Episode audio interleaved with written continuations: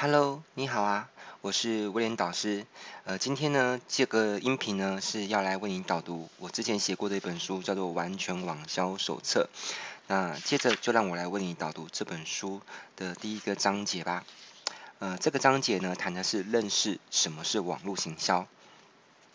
嗯、我不知道你有没有读过武侠小说，像我本身是超级爱看武侠小说的人，不管是金庸啊、古龙啊，呃，很多武侠小说我都是爱不释手，看过很多遍。那有读过武侠小说的人呢，一定都会知道，一名学武之人，不管他是要学习任何的武功，最重要的是什么？就是要先练好自己的内力。只要拥有强大的内功，那么随便什么样招式呢，都能够强产生强大的攻击力。不论是什么样的武器到他的手上，都能够有强大的杀伤力，能够震退、威吓住敌人。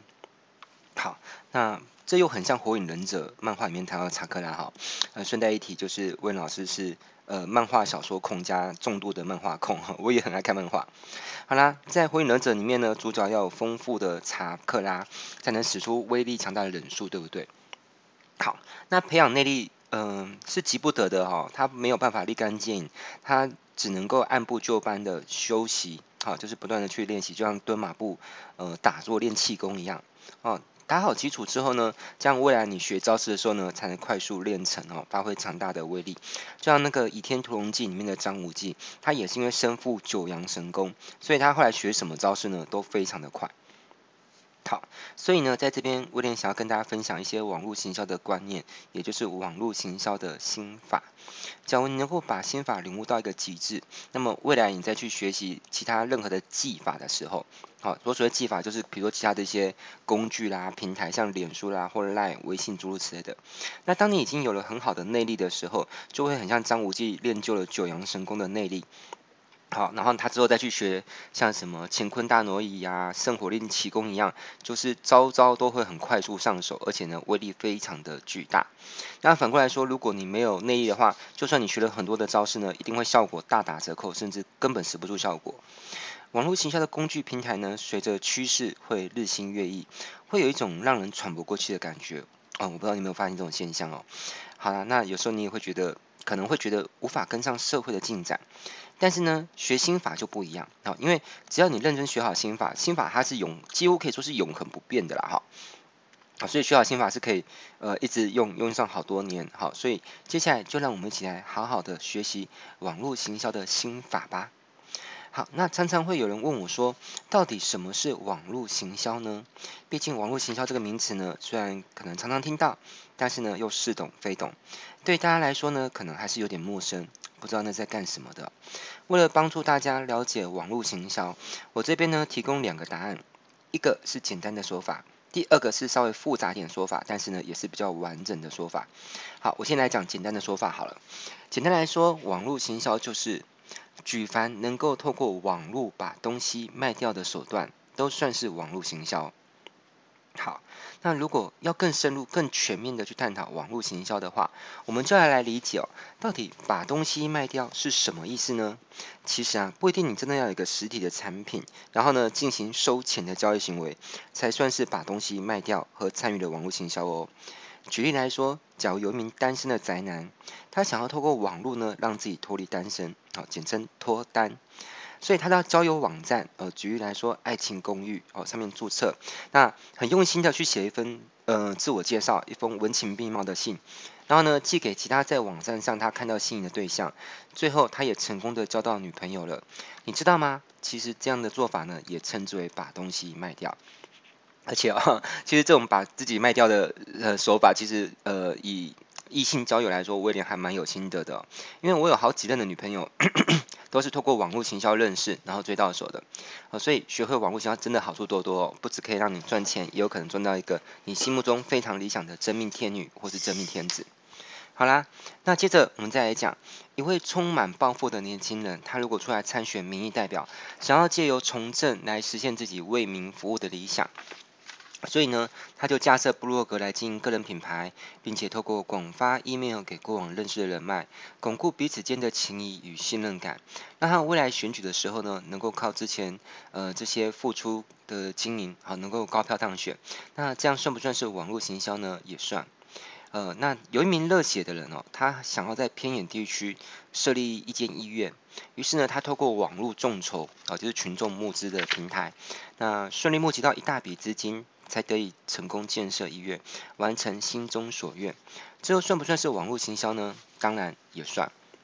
好，所以网络行销的应用范围是非常广大的。不管你是想要手中有实质产品想要卖掉，或是想卖掉某种服务，比如说你是律师、会计师，还是塔罗牌算命师，好，或者心理咨商工作者，好，这也可以通过网络行销卖掉。那或是你想选举，你想做公益，你想传福音，或是你根本没有想到要卖什么，你也没有任何的产品或服务。单纯的只是想要卖你自己，呃，成为一个网络的红人，也就是网红。那你也可以透过网络行销。嗯、你也许会纳闷哦，就是如果手上没有产品跟服务可以卖，单纯卖自己，让自己成为网红，这样有办法赚钱吗？答案是当然可以哦，而且方法还很多。我先一一解释如下：成为网络红人之后呢，有一个方法，第一个就是赚广告费。啊，因为当你能够让很多人看到你发表的东西，不管是你的部落格啦、脸书啦，还是 Instagram 啊，或者是 YouTube 频道，啊，就像谷阿莫或蔡阿嘎那样子，你只要在这些平台上植入广告，你就能够赚取广告收益。Google 有就有一个广告的伙伴计划叫 Google AdSense，那就是可以让那些有在经营网站或部落格的人呢，能够靠这样的平台呢赚取广告费。好，那我有个。好朋友应该也算是我业界的前辈，他是利用业余的时间抽空经营 AdSense。那我那时候有去呃跟他聊过，拜访他，跟他请益。他跟我说，他一年透过那个经营 AdSense 呢，就帮自己创造了两百万、两百万以上的业外收入。好，这还是他额外赚的，他的主业收入更不止如此。啊，当然 AdSense 只是他呃广告收入的一种啊。哈，在后面的章节我还会介绍其他的广告收入的模式。好，接着我们再来谈，还有一种收入模式叫赚直播费。好，有些直播平台只要你具备相当程度的高人气，呃，又称之为网红，你在上面直播呢，平台就会给你部分的报酬。如果你条件又不错的话，它还会保障你固定的底薪，外加优渥的奖金。好，像在中国大陆呢，有些直播平台人气比较高的网红，甚至能够月入高达五十万人民币耶。啊，想想是不是很很神奇，对不对？好啦，那第三个呢，就是替自己创造更多的机会。